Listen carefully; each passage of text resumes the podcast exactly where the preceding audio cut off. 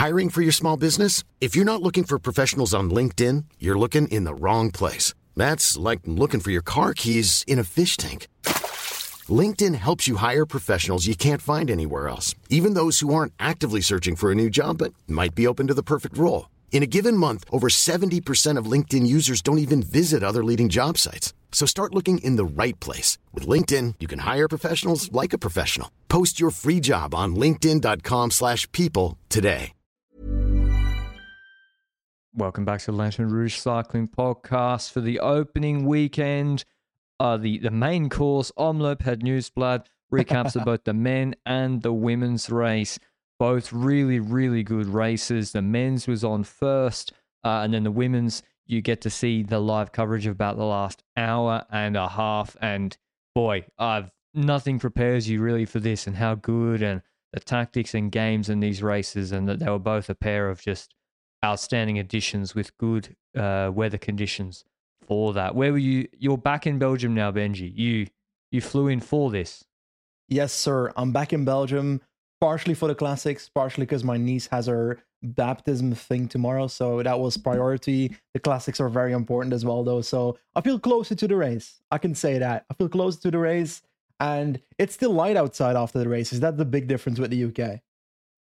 Oh yeah, true. It's light here, but it was snowing all day today. I I felt really appropriate, you know, appropriate for the the classic season. But the men's edition, to remind you of the uh, of the parcours, it's 202 kilometers long.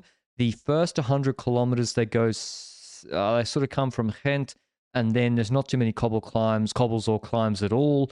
And really, that starts 100 k's into the race. But you can have crosswinds in that phase earlier. Uh, after about 50 kilometers. And then there's this climb after climb from that point onwards. The finish of this used to be the Tour of Flanders finish. And then they made the Tour of Flanders finish much, much harder. And you got the Holleweg.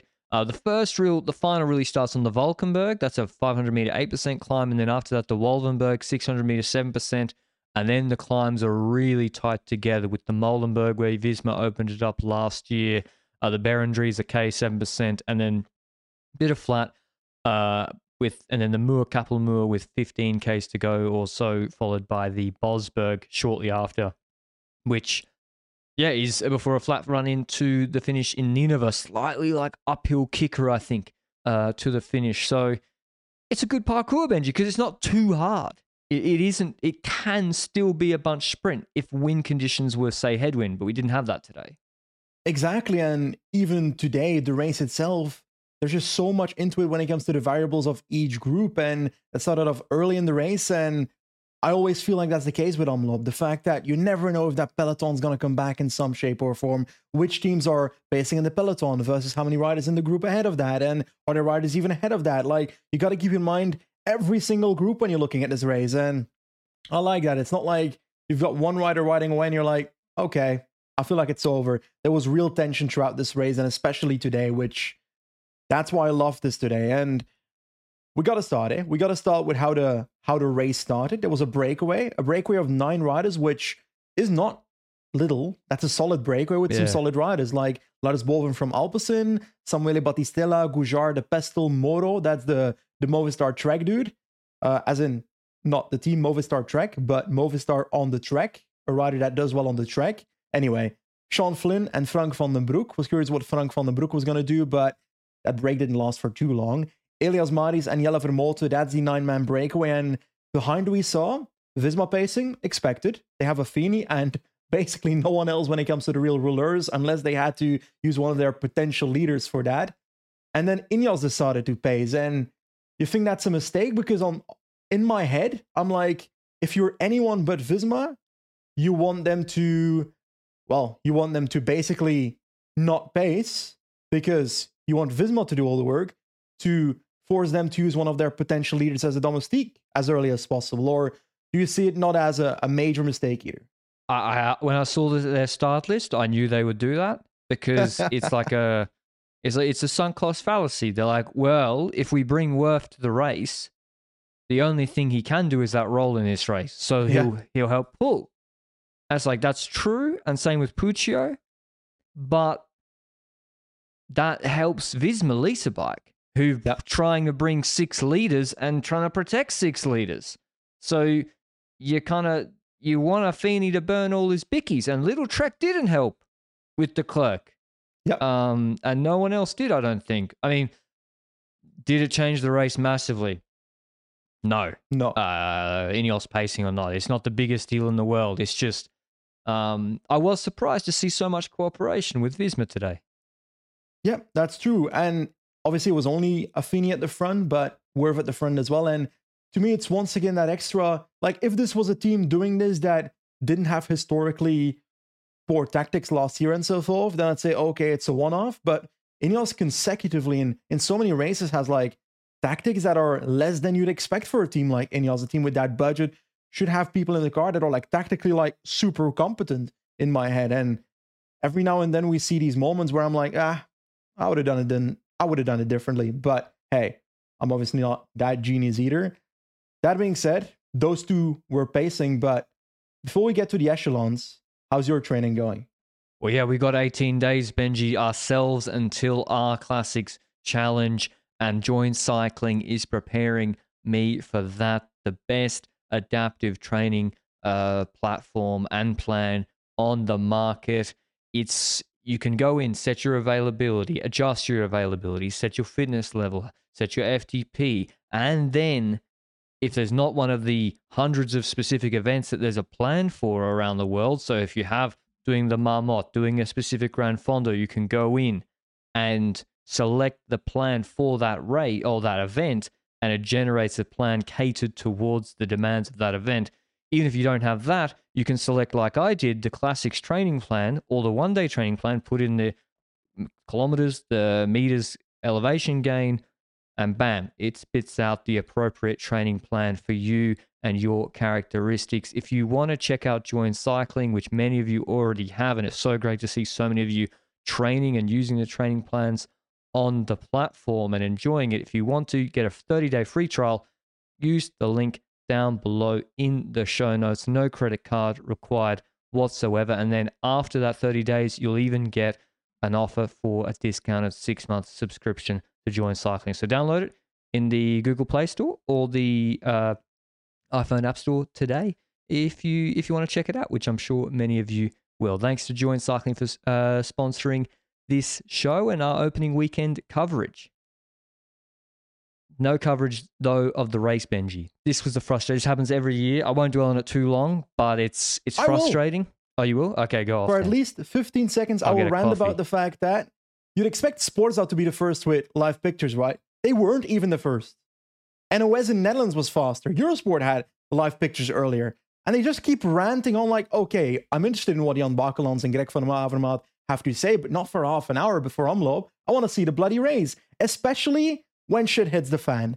And shit was hitting the fan because there was a segment in the earlier phase of today's race. Past Oudenaarde, we go upwards, northwards, and we had Tel crosswind in certain areas. So the teams that did their research would know that the wind there would be relatively uh relatively high and that the area that the wind is coming from in an open area where the riders are could benefit for echelons and i'll be honest i still can't figure out perfectly at which K- kph the wind is good enough for echelons or not but teams should have been prepared that something could happen there and someone decided to rush it but it's off the broadcast so i don't know which specific team decided to launch it i'm guessing it's either ineos or visma because they were the teams that were taking control before that moment happened, but it's impossible to know. And an echelon of 23 people opened. Then what's your reaction of that?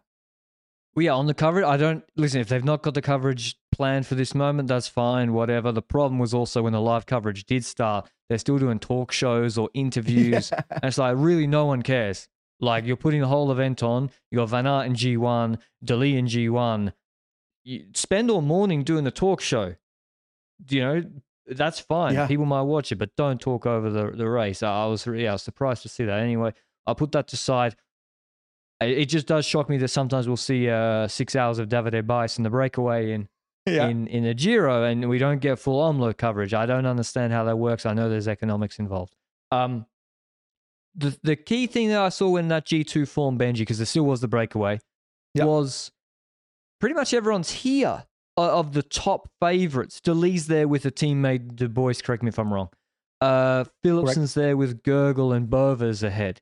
Pidcock's there with three teammates: Rowe, Swift, Turner. Uh, Visma are there with five: uh, Affini, Jorgenson, Van Aert, and Laporte. Can't remember who else. but no. And the only teams that really missed it, and I could, I knew they would be chasing, were FDJ with Kung, Yeah. and they had they had Pithie handing out bidons, I think, today instead. So maybe he would have made G two. Uh, I dare say he and Bahrain. And, And in, the, in the photo, I saw right and front of Mihailovic were there with Visma when the echelon's starting to kick off. You can Yeah. see they're putting it in the gutter. So I don't know how Bahrain missed it. They got Mohoric as well. Tratnik missed it. He was also there at the front. Um, so maybe it was the rotation after and they got spat. I don't know. Yep. But it's to be honest, it, when I saw that G2, I thought they're not actually going to go full Benji because like one team, one and a half teams will chase behind, and Visma don't like they got numbers, but every other favorite's there too. So why would they just kill two guys to pull Pidcock away? I think the reason why everybody kept going, and I feel like Visma did most of the work with keeping it going from the pictures that I saw on on Sporza as the live ticker was happening, because broadcast wasn't there yet. Affini was still there. I think that's a major factor. If True, Affini's he'll not there in the initial part, they probably will will feel a bit risky about continuing this. The fact that Ineos was there with four riders means that they will probably be willing to to push this through because now it's four against five instead of having the teams that they initially have, where you'd expect Visma to have a dominance over over Ineos in its total. So Ineos with the numbers, probably paces. Lidl-Trek with the numbers, probably paces, even though their main cobble leader for this race, because I would have expected Stuyven to be the main man going into this race, because Milan is like the sprinty backup option, is not present here. So they missed it with Stuyven. They're still pacing, even though they have Kirsch, Milan, Skujiņš. Spoilers, Skujiņš would have a, a pretty good day afterwards Yeah.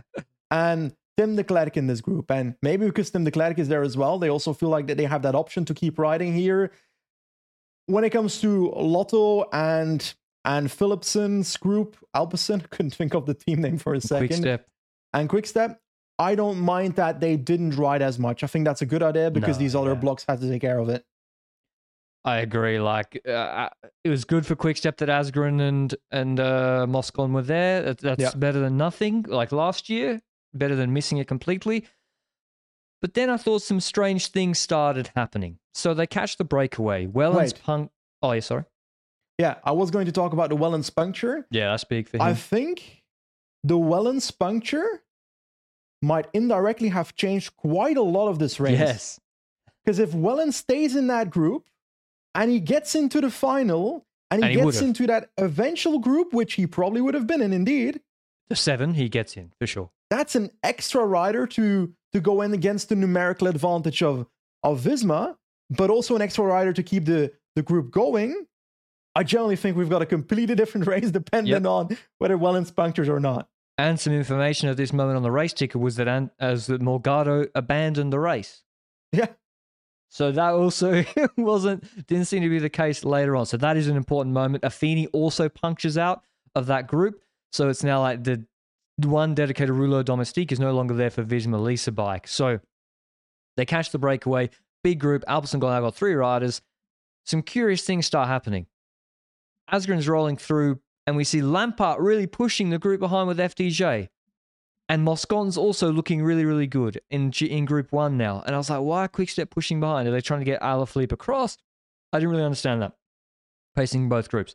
Secondly, Van Aert was very active in this phase, pulling.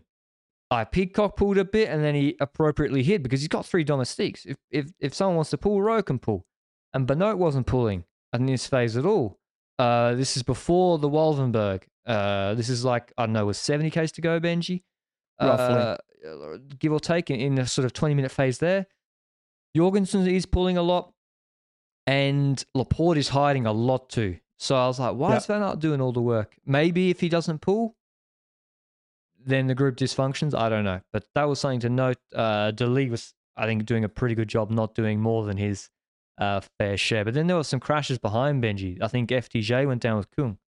Exactly. And Mohoric was stopped by the crash, and a lot of domestiques of teams that might be needed later would also be stopped by that crash. So that's another point in this race. This crash also probably hindered the the group behind quite a lot. And that also might inflict a completely different race. So it's cycling. So these small things was relatively big crash, to be honest. I think Sébastien Grignard was in it for a lot when um, some other riders, I don't know who was involved, to be honest. I think Alaphilippe had some had some wounds already at this point. I don't, don't know if it was this crash or one earlier in the race, but that crash caused the chase to be a, a smaller group.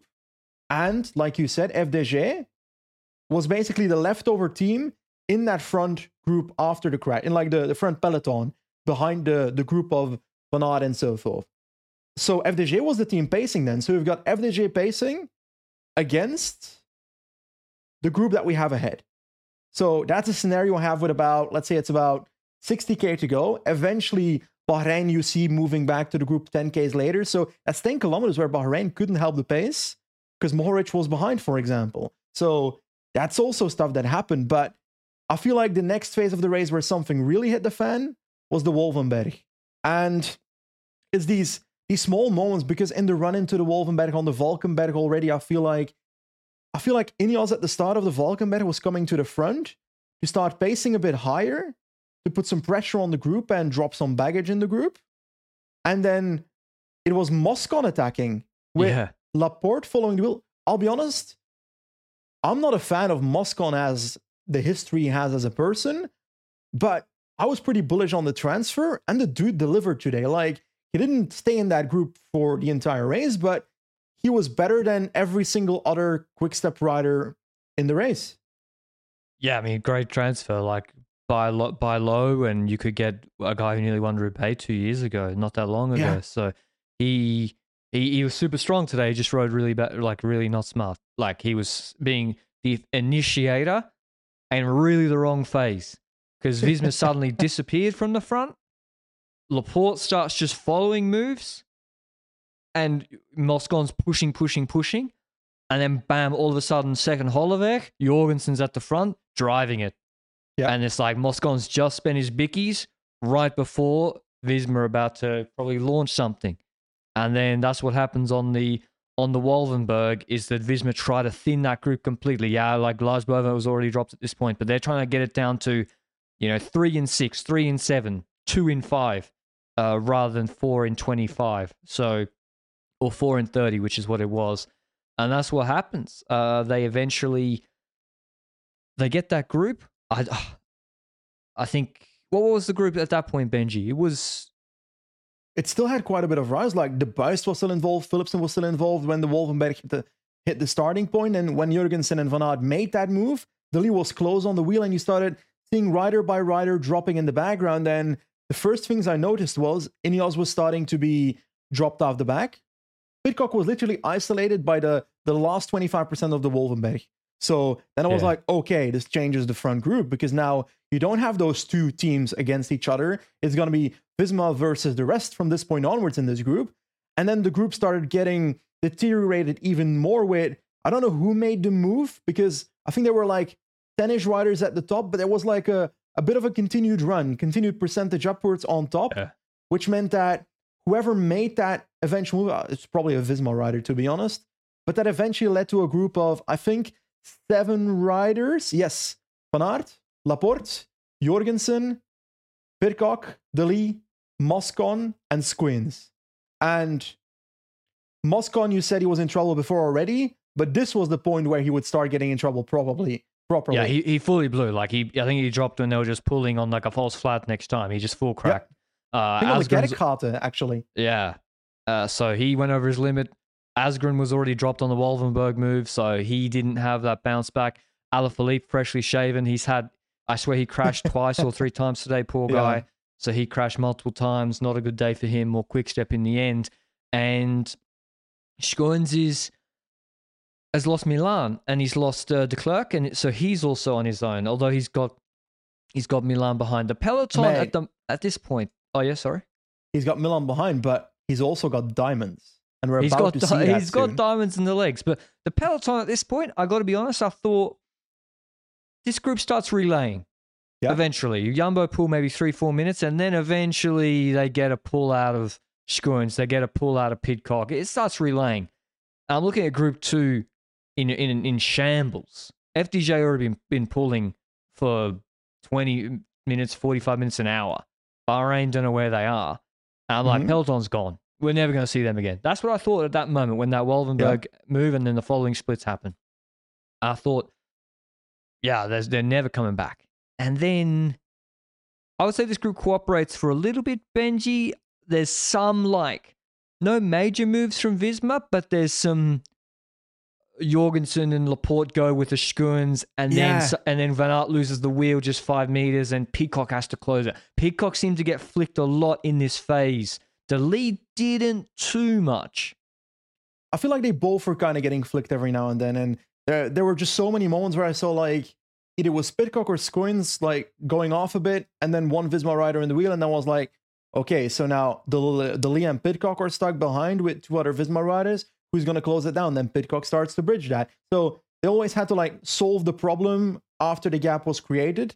Every now and then, uh, indeed, Pidcock was was caught behind a few times, but also De Lie in those phases, in my opinion, and uh, there were some attempts, like on the Jacare, like you said, from Laporte and so forth, but it really came down to the Molenberg where I was like, okay, is something going to happen here? Because now, if you got to look at the teams tactically, Visma, the gap is still one minute in the ticker on the left top, roughly.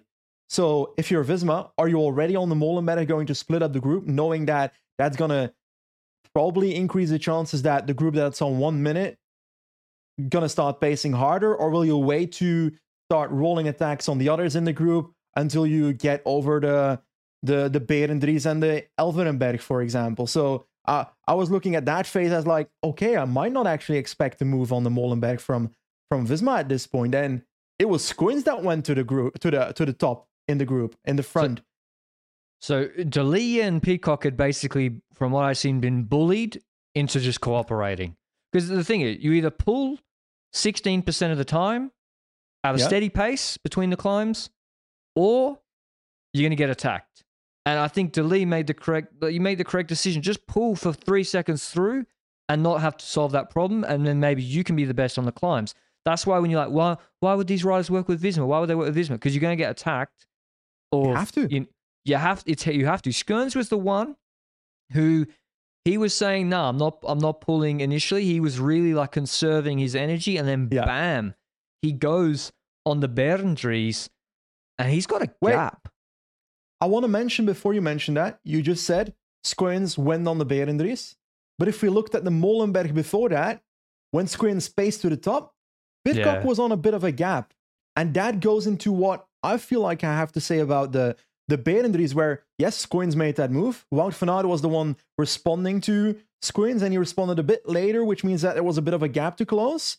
But then De Lie started like looking at Pidcock, and I think at this point, he might not have seen that Pidcock was in trouble on the on the Molenberg, but that was the wrong thing to do because then he had to respond a bit too late, which means he's he spent more energy closing the gap to Van Aert, who Yeah, seemed to have trouble closing Skujiņš. And mate, I was shocked.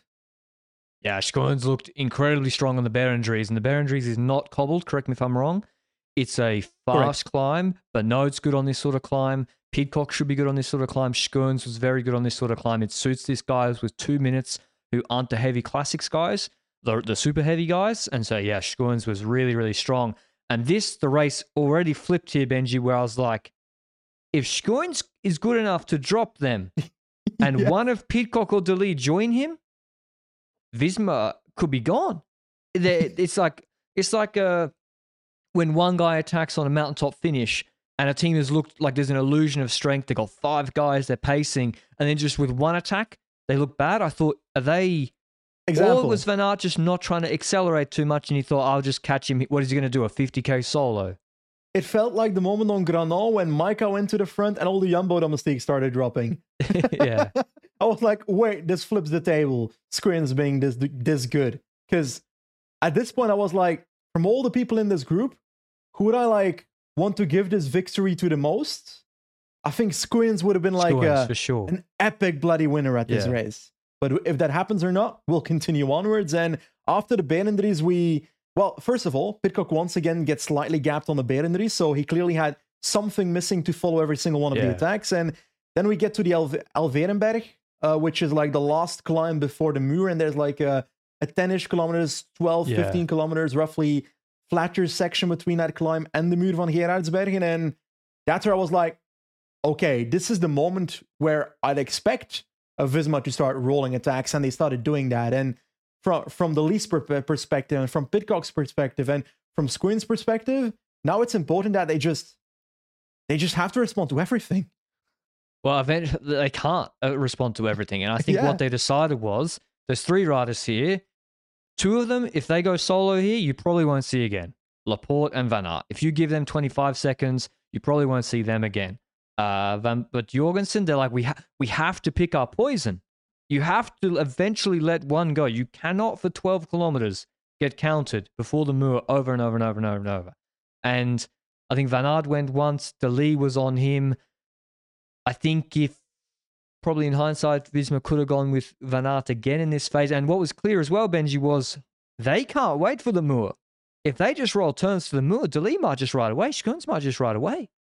So, and Pidcock, you're right. Like he looked like he, he was like, if he had an energy bar, he was like losing a linear amount every climb to, to the point of, you know, zero. Uh, Yeah. But in this phase, Jorgenson counters just over a crest, zero reaction. And like, no, not our problem. We don't know it at this point watching live. But Jorgenson goes clear, very similar to Van Baarle, who did after Molenberg. The peloton behind must have gained all their time in this flat run in. They must Yep. have gained so much time back because G2 stops basically. Every year, every Yeah. year this happens, and it comes to the point that you see that one minute at the top, and suddenly you see them in the background of your your video image when when everybody starts turning up saw to the Tim and- I was like, what the fuck? I was like, there's a rider there. There was no rider there. and like to to set the standards, to set the the stakes at the at the bottom of the Muur, Jorgenson has a gap of roughly 20, 25 seconds, Yep. if I remember from mine. Very similar to Van Baarle last year. Exactly. And then behind that there was a supposed gap of one minute, but then suddenly Wellens was literally behind them, like on the Shout on out the to of the Muur. Morgado did big work closing that down, pulling and chasing. Morgado, who abandoned the race at the Yeah, start, but suddenly showed up in the race again. So maybe they did the substitution that we, uh, huh? They did the substitution that we expected them to do on the one day race. but no, on on a, on a serious note, then I was like, this changed the, the game completely again. So we've had so many bloody plot twists in this in this race, and that's what made today's envelope so bloody special. And when the climb started, I, I expected, okay, the people in the group of Squins, De Lie, and so forth, the riders that are not Visma need to keep pacing on the Muur as hard as they can to the top to get as close as possible to Jorgenson as as possible, and hope that fresh blood joins them while climbing the the Muur. And that was happening because Wellens was starting to close down, and by the top of the Muur, everything was so close together. Jorgenson had eight seconds according to Race Radio, 14 according to the, the graphic on the left top, but it looks like it looked like eight seconds to me. and he looked like he was blowing too. yeah. And Um, lead, Well, I, I Yeah, thought in this phase, well, like De Lie goes on the Muur. He goes super hard. He doesn't drop Van Aert and Laporte. So Van Aert, who looks suspect on the Berendries, him and Yeah. Laporte actually looked pretty solid on the Muur. Dali wasn't getting rid of them. And then I thought, with the peloton pressure behind, and by the way, this wasn't like 10 riders. This Yeah. is a full peloton who are- 90% of the riders have been sitting in the wheels for the last two hours.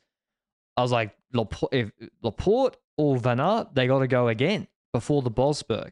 Uh, because Jorgenson's not keeping this gap because Wellens Benji, he was a man on a mission. He was just like, he really injected yeah. some impetus into that chase group because De Lie, Pidcock, and Skujiņš were kind of defeated. They're like, oh, we've been just been rolled by Visma for, for an hour now. And, and Wells was like, bang on the front, chasing into that false flat fast downhill. Laporte gets on his wheel. And we're thinking, oh, are they going to go away? Closed down by Skujiņš or, or De Lie. Uh, and so it's basically a full regroupment with Jorgenson starting the Bosberg five seconds ahead. Yeah. Ivan Garcia Cortina attacks over the top for From Movistar. the death. And Zue does not forget Matteo. Attacks over the top on the on the Bosberg. And yeah, goes goes past him and Van Aert's like, holy he has to get onto his well. And then they have a gap, and we're thinking, who is in this? Tra- who is in Group Two? Who what? Who is in the peloton now? There could be anybody here. They've got Garcia Cortina attacking.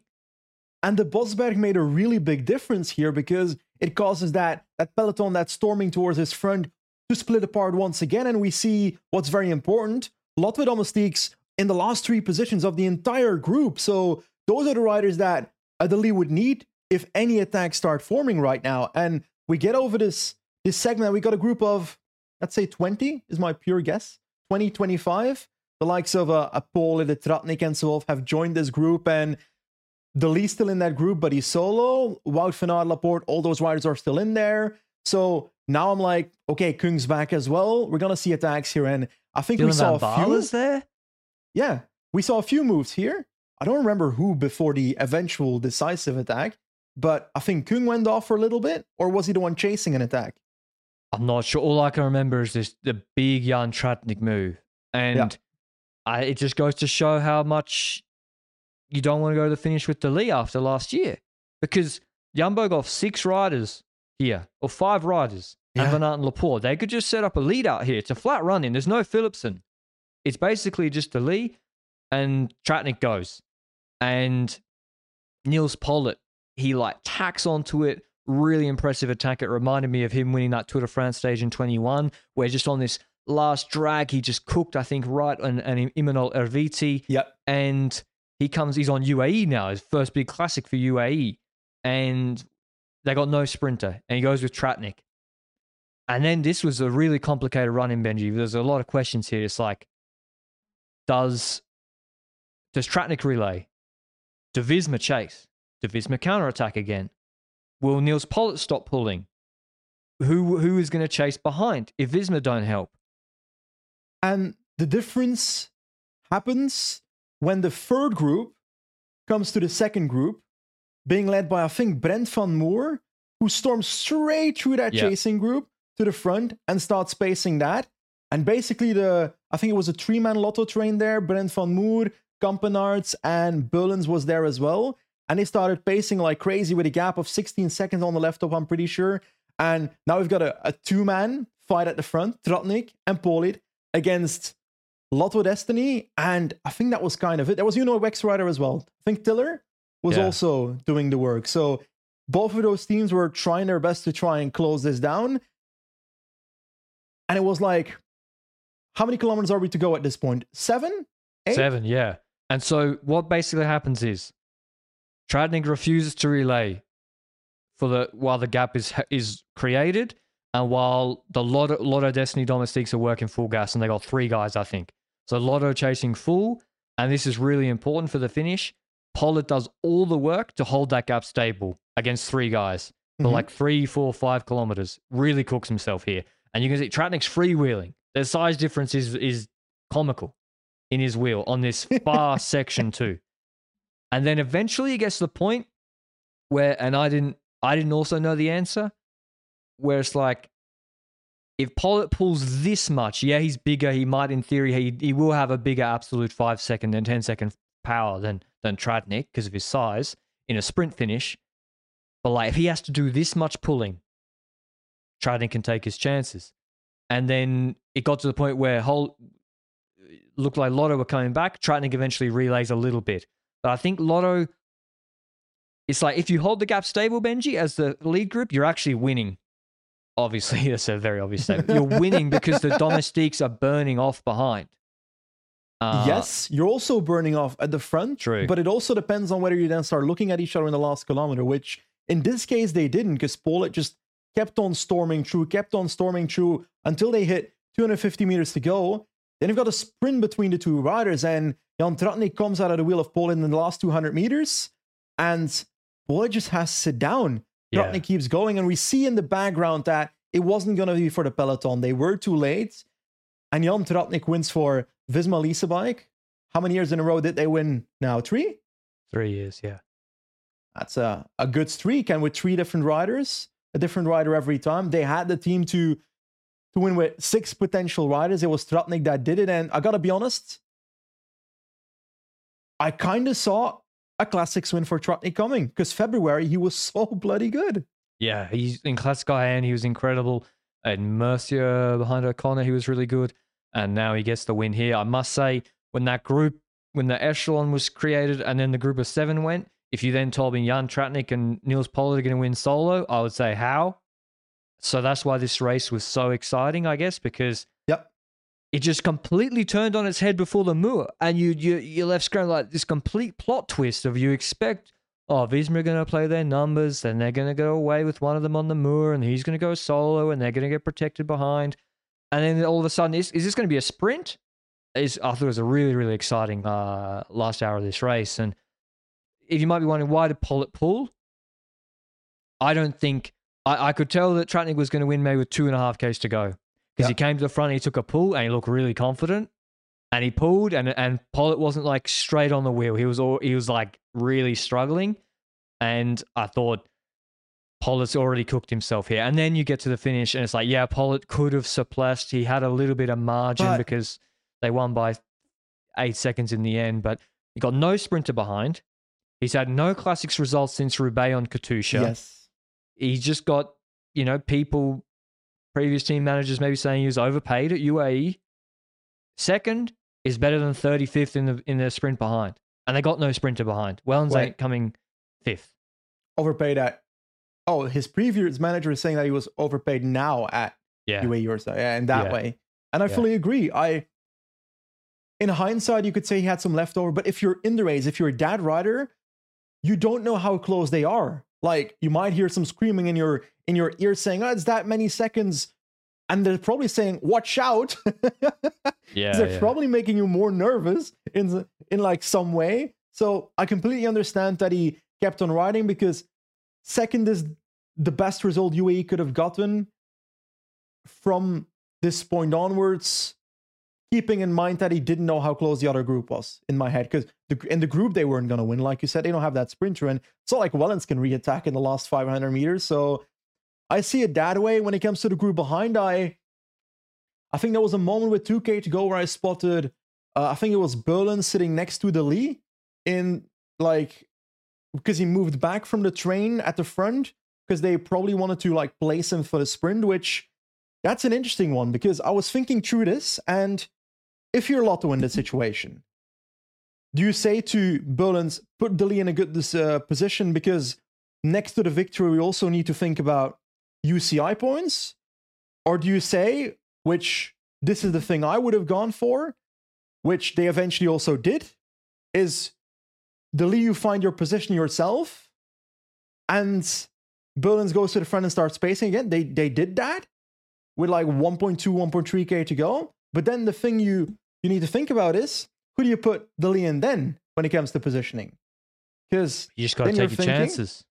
If if you then say who's got most riders here, okay, Visma has the most riders for a lead out, but Visma will only start doing their lead out if Tratnik is caught. Yeah, yeah. So basically, you're choosing between racing for the win or UCI points if Van Aert is the one you're trying to follow in your solo positioning fight.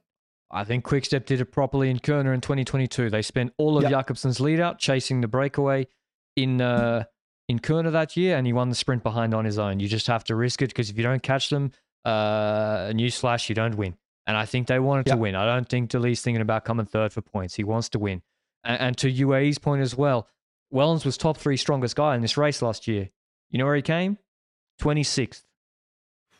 And he was top three strongest in the race last year. Yeah. And so I can understand. And also, by 500 meters to go, Politt already knew he was not going to win. He already knew.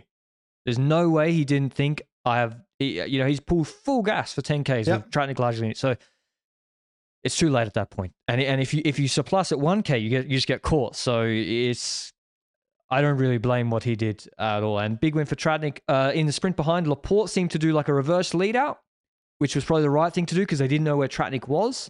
And then Van Aert jumped, I think, when he saw Tratnik winning, or he just jumped, got into the slipstream, and then came third behind Pol- Oliver Naesen. A good result. Uh, yeah. Fourth, I dare say. Consistency. Well, decathlon, that bike, man, that must bike Yeah, must be good. I swear he does it every year. No, we got to take a look. I want to. I want to dive into this for a second. Fourth this year. Last Nah, year he last got Last year he was ratchet in Okay. the classics. 19th, and then the year before fourth. Then in 2021 he was 19th. He gets 19th and fourth every single time. Wow. Just switched around. Oh, seventh the year before. Decathlon are back. They are Decathlon. Are they a top five best team in the world? That's food for thought. no, I'm kidding, but they are seriously. They will a completely different team this year. Yeah. Uh, I dare say he might even come third if there was space on the on the barrier there. Uh, but still, after a very nervous race, uh, I'll read out the full top ten. Uh, Tratnik, Pollitt, eight seconds back. Van Aert in third, Naesen fourth, Laporte fifth, Laurenz Rex a very nice result in sixth after Binney was, you know, too cold for him.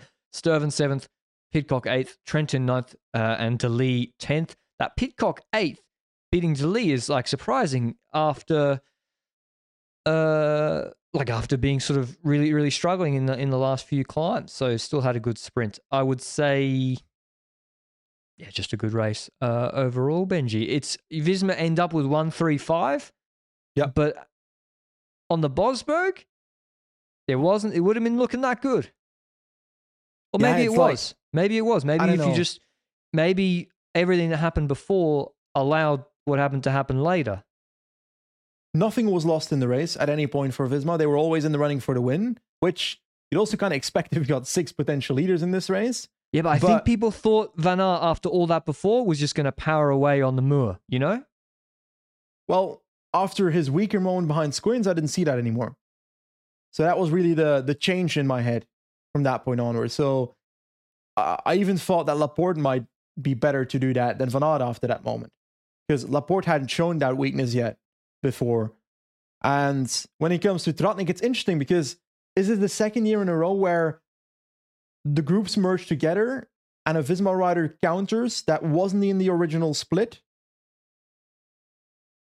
Yeah, that's what happened with Van Baarle after the Molenberg. He wasn't in the front 10 riders. Uh, I don't Yep. know how far back he was, but I, I would like to know, like, were the.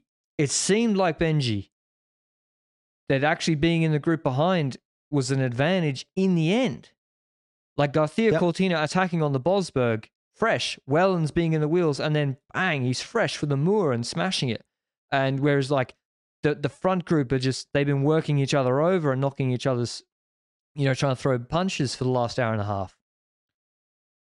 from a from a tactical perspective, if you take a look at races where you've got a rider in in the front, for example, and the rider can sprint. For example, if you're if you're Wout or if you're De Lie in those races, let's say Wout was on a weaker team. Like De Lie is the perfect example for my take here, actually. So if you've got De Lie in the front group, and it starts going wrong when Jorgen Jorgenson goes off the front, is there a moment that he should start already thinking about starting to even perhaps space behind because Yeah. that's also a risk eh because like then you might be fucking yourself over if the front group then catches Jorgenson again before the move but on the other hand you're also potentially helping yourself by catching that group before the Muur. It's Yeah, like should yeah should the lot of the teams like Trek have paced with Skujiņš? I mean, Skujiņš looks so good; he almost looked like ride Yeah. away. The interesting thing here is though, with it all coming back together, is that like if if Van der Poel had been here, and they come, he comes in that group to the Muur, he just rides away. I think. yeah, for sure. And so that's why it's it's kind of a dichotomy in that it worked out for Visma in the end. They had the numerical advantage. They did play the cards right. But then if you have Van der Poel, who's like Skujiņš, but obviously a, a little bit better, uh, it really The throws a spanner in the works. Yeah. Well, Skujiņš was he's always good in hard races. Yeah. He's always good in. hard- He's really really good rider. Um, and I like that he was active too. I like that he was like, you know what, Baron, I'm not waiting for you guys just to roll me on the front. I'm gonna attack Mhm. you on the Berendries. And you, listen, he doesn't get a good result in the end. He finishes 27th, but he was really, really good today. Uh, so yeah, really exciting addition of Omloop, Benji. Anything else we learned? Whew. Everything else we Quick step Anything don't look good. yes, I agree with that take. But Moscon looks good, and I would looks good. sign him up for for Roubaix when it comes to um, potentially res- having a good result there as well. I would say that the is much better than I saw before in February. So yeah, yeah.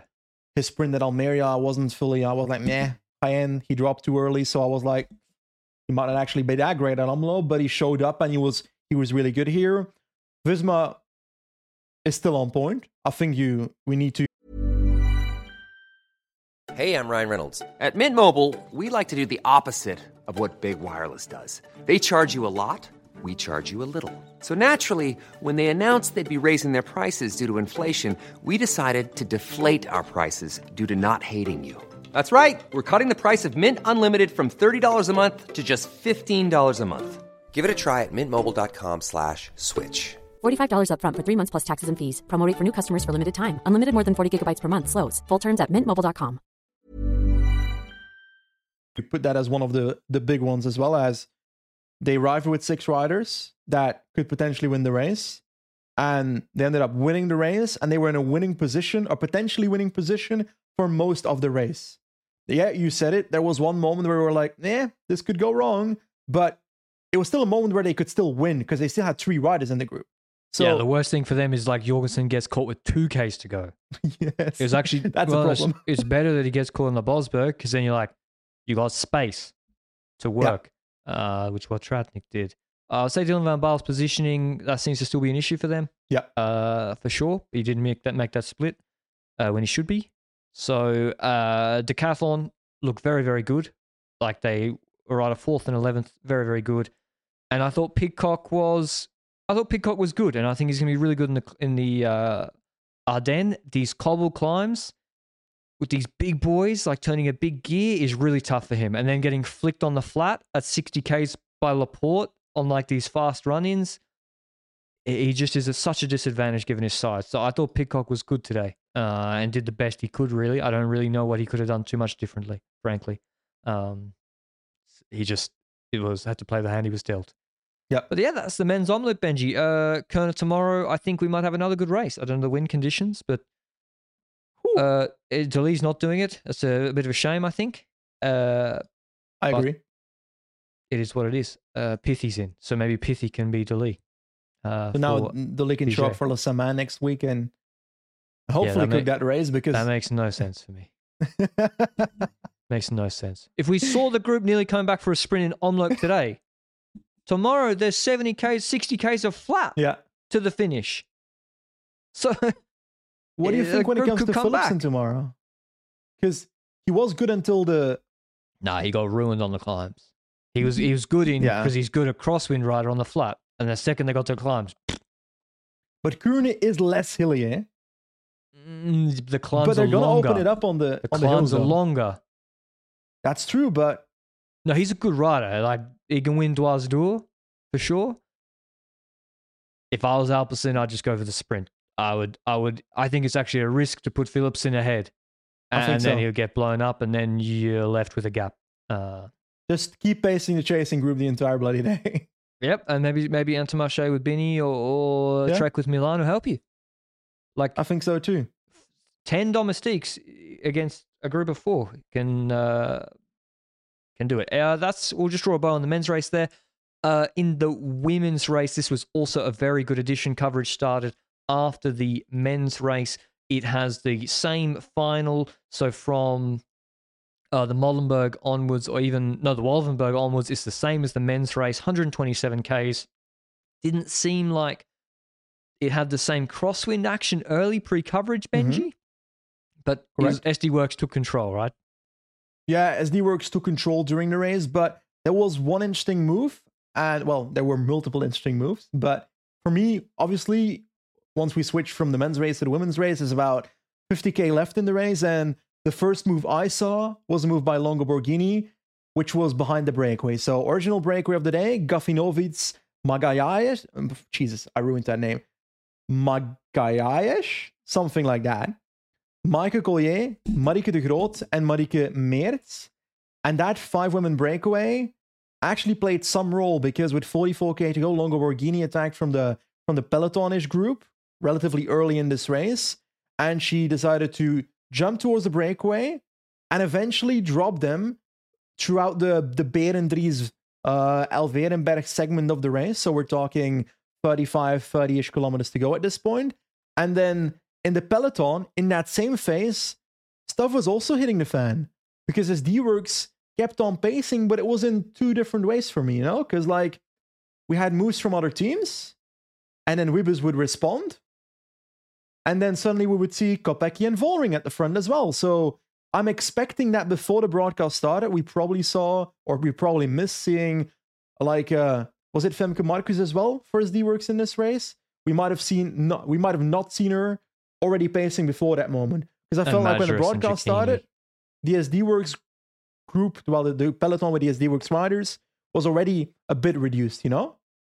And most importantly, uh, Marlen Reusser was not in the race. Yeah, and, and I really feel like she wouldn't have paced necessarily, but I think she goes with ELB and goes with that move. Uh, but she wasn't here, so I, I couldn't. I think what SD Worx basically wanted to happen was, and the right thing, keep ELB on like a reasonable gap. If it gets starts to really no one's pulling, okay, Vollering pulled a little bit, but Puck Pieterse was pulling on to Koenig. She was far too generous, uh, helping SD Worx uh, with their problems. She was pulling, but at least she she had good legs. Uh, yeah. I'm not sure if you've gone through the full group. They catch the breakaway. That is group two. Also, oh, the ELB gets the breakaway, drops them immediately. She's looking, she's very strong. I rode past her, past my house actually. So she's been in Andorra. And this was someone else in an Italian national champs kit. Um, so she's been training up here and she goes goes clear. Marianne Vos for Visma Lease bike. Not a great classic campaign last year. She's in that group. Uh, Talita de Jong, Michael Kolga, Magalas, uh, Gafinovitz, Mert, as well as Shirin Van Anrooy protecting. She's not going to ride with ELB ahead. Kasia Niewiadoma, Wiebes, Vollering, Kopecky, Peters. So it all looks still kind of on control for SD Worx. They got numbers. They got the world champ. She rode away from everybody like they were nothing on the Muur last year or before. It still looks pretty well in control, right? Yep, it looks in control. And my question was going to be that group has formed, but what's going to happen before the Muur? Who's going to be pacing in that group? Because you mentioned the names and SD Worx is there and Kopecky Vollering Wiebes, they have to choose between a potential leader to start the pacing. And they do that. I feel like Vollering was doing most of the work towards the Muur van Geraardsbergen yeah.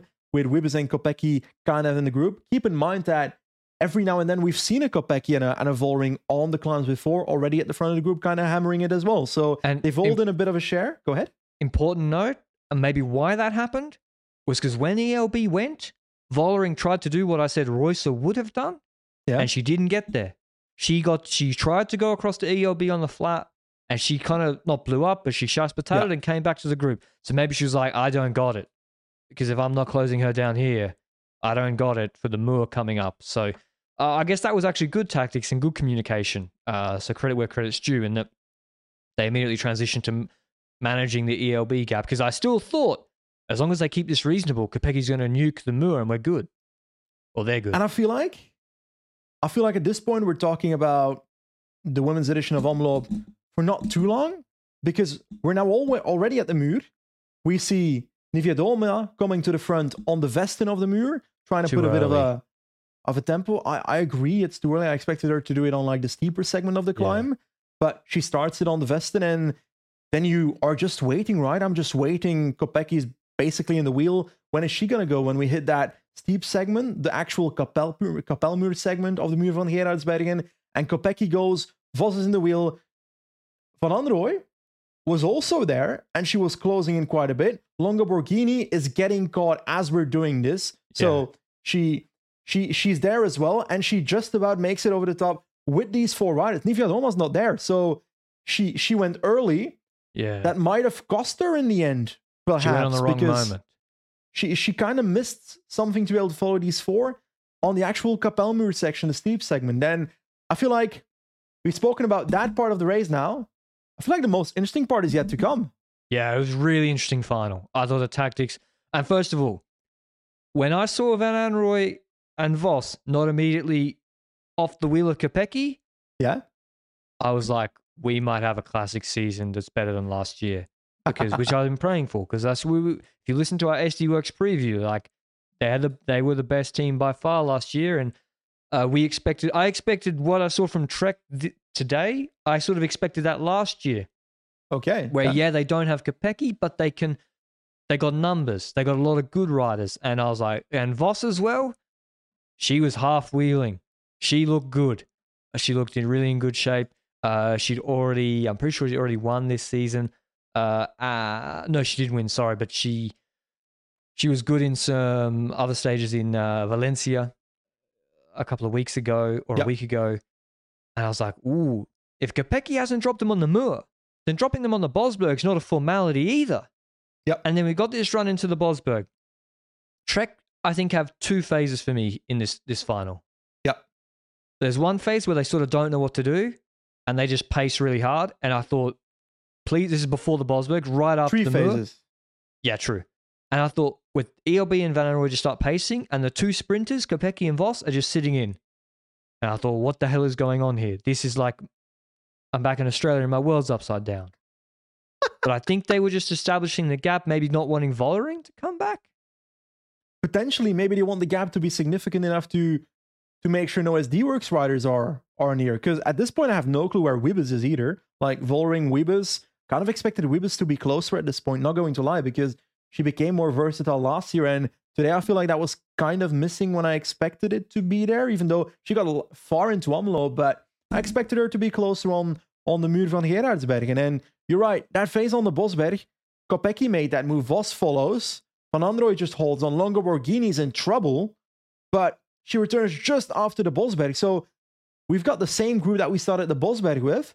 We just noticed some weakness when it comes to Longo Borghini and also a tiny bit when it comes to Van Anrooy because she only just held on to the, the front two riders. So we know Kopecky and Vos are the strongest. We know that Kopecky could drop Vos on the Muur van Geraardsbergen. And we know that Van Anrooy is a slight bit weaker and Longo Borghini has spent quite a bit of effort. So she, that might come her costly. And then we see the phase where Oh, It I- goes to phase but on two. that, I thought that was a huge risk from Trek Yep. to not anticipate before the Bosberg. What if Kopecky Yep. just rides away?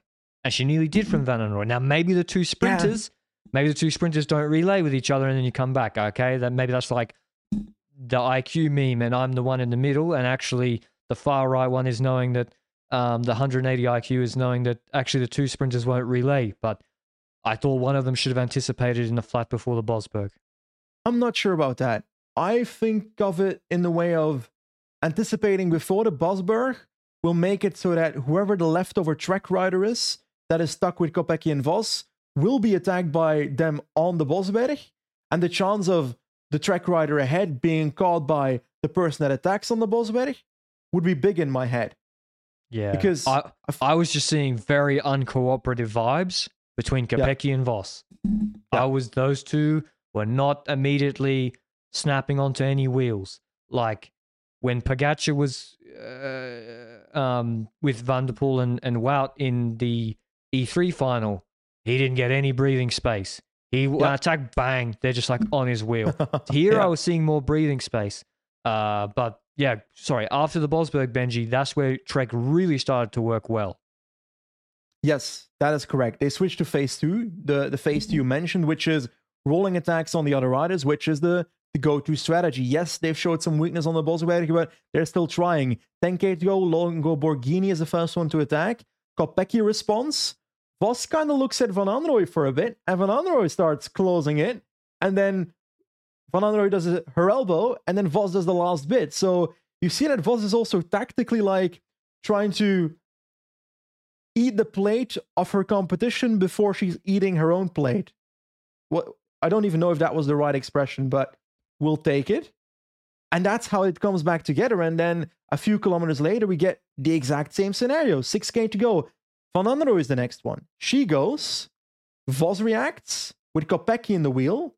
And Longo Borghini's on a bit of a gap. So it's kind of like they're rolling attacks, but the second rider of Trek is also kind of being attacked because she's having trouble to follow the other two. You know, it's like Yeah, the perfect it- scenario is that they can follow okay. the other riders, but it's still okay. You're right. Well, But it kept the pro- going, eh? The problem is the other two they have the, that snap that when Yeah. they sprint to close it, and that's why Kopecky was, I guess, doing that. Uh, the yeah, they just don't have that snap to stay on the wheel. I guess they can count on at least when the other riders caught, they can come back with momentum, and that kept on happening. And so Kopecky's closed a few. Van Vos has closed maybe one. Van Elroy goes hard. Vos immediately, she knew it was coming, sprints into the wheel. Kopecky doesn't close it. Looks at ELB for a second. And that's when I was like, Vos is going to win. And not in the way she eventually does. Spoiler alert. She goes with Van Anrooij. And I'm like, Kopecky's behind. Vos is going to see, and not a small gap either, like properly Yeah. out of the draft, like on the gap. Kopecky's struggling.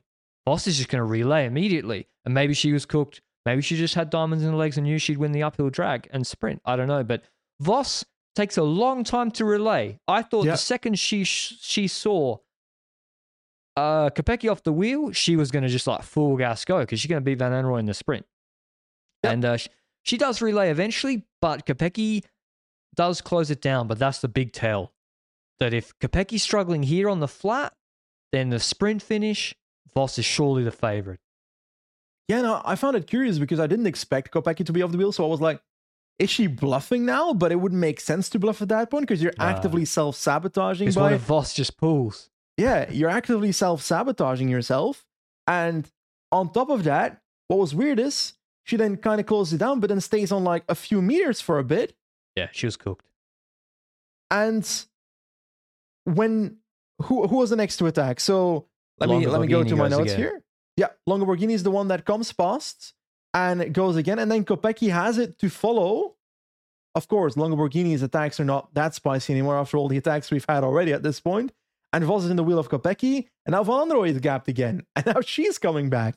And now we're heading towards the final sprint. So we've had all these attacks, but the final sprint is coming. We know that shown some weakness in the last two kilometers, so I was like, I was kind of hoping Vos would win. This is her first edition of Omloop. Do you Oh. know that? I didn't know that, but no, I was hoping that Van Anrooij would win. Uh, Really? The the young rider. I was on Uh, Vos's page because that would Oh, mean it's that nice, we've it'd had be nice to see Vos, but because I want competition for the rest of the the classics, and she has a sprint while Van Well- has less of a sprint. coming into the final K, I knew Kopecky's not winning. I know Yeah. that for sure. Kopecky can make Vos lose, and Trek can still win. And we saw this in Kuurne last year with Van Hooydonck and Benoot. You can avoid a sprint up till the finish. Never give up. If you have the two worst sprinters in the group, Visma didn't last year, but let's. Van Anrooij and ELB are the two worst sprinters in this group. Yes. Never give up playing the numbers, even late. It only takes Kopecky going to close it, being too cooked, and then letting the wheel go, and her and Vos looking at each other. That could have happened. I still think Trek could have won, but Van Anrooij, I, and I know they're cooked. I know they're max heart rate, but I don't. I don't think they should have given up on that because you're still going to come third. Your podium's guaranteed, whatever happens. There's two ways they can do that, right? As in, they can roll attacks and keep going doing that. Longo Borghini or yeah, Longo Borghini could have done another move, or Fernando could have done another move at that point. Or the other thing you can do is you lead out, but you stop too early, forcing Yes. your opponents to sprint too early. But neither of that happened, right? I thought if Van, I was like, if Van Anrooij stops here at 500 meters Yeah. and just fully stops, the other two will freewheel. And if ELB gets some run into their wheels, she can get a gap, and that's all you need. So I thought it was still possible. Van Anrooij, she leads out the whole time. Vos comes out of her wheel, jumps earlier, 200 to go, uphill drag. Looked like her sprint at Gent-Wevelgem 21 and Yep. wins easily. She even stopped at 50 meters to go to look behind her to see are you still there. Saw Kopecky was still there, and uh, she then she sprinted again and put another bike length gap in. So Vos, Vos is boss. Yep. Looks like she's back. Looks so good on the climbs. Wins the sprint in dominant fashion. Uh, and takes a big win ahead of the world champion Lotte Kopecky, who's looked unassailable in one day races like this for the last year and a half. ELB third with Trek uh, taking fourth as well with Van Anrooij. So they they did. I thought Trek did a pretty good job. Uh, they were the way they really were the animators of this final. So kudos Yep. to little Trek two riders. Uh, Thalita De Jong on Lotto Dstny Yeah. takes fifth in an in an uphill sprint against Vollering, uh, the thirty year old. She's in twenty three. She been nowhere really in the last two years. Uh, so that's her best result in quite a while. Uh, and then Niewiadoma seventh, Peterson eighth. Wiebes was then, they were a minute back, by the way. Peterson, uh, Wiebes on 153, and Balsamo won the big bunch sprint ahead of Norsgaard for the top 10 position. So, two really good races, Benji. And uh, the women's, it was kind of good because there wasn't too much action pre the men's finishing. It seemed a pretty status quo affair with a breakaway and SD Worx pacing.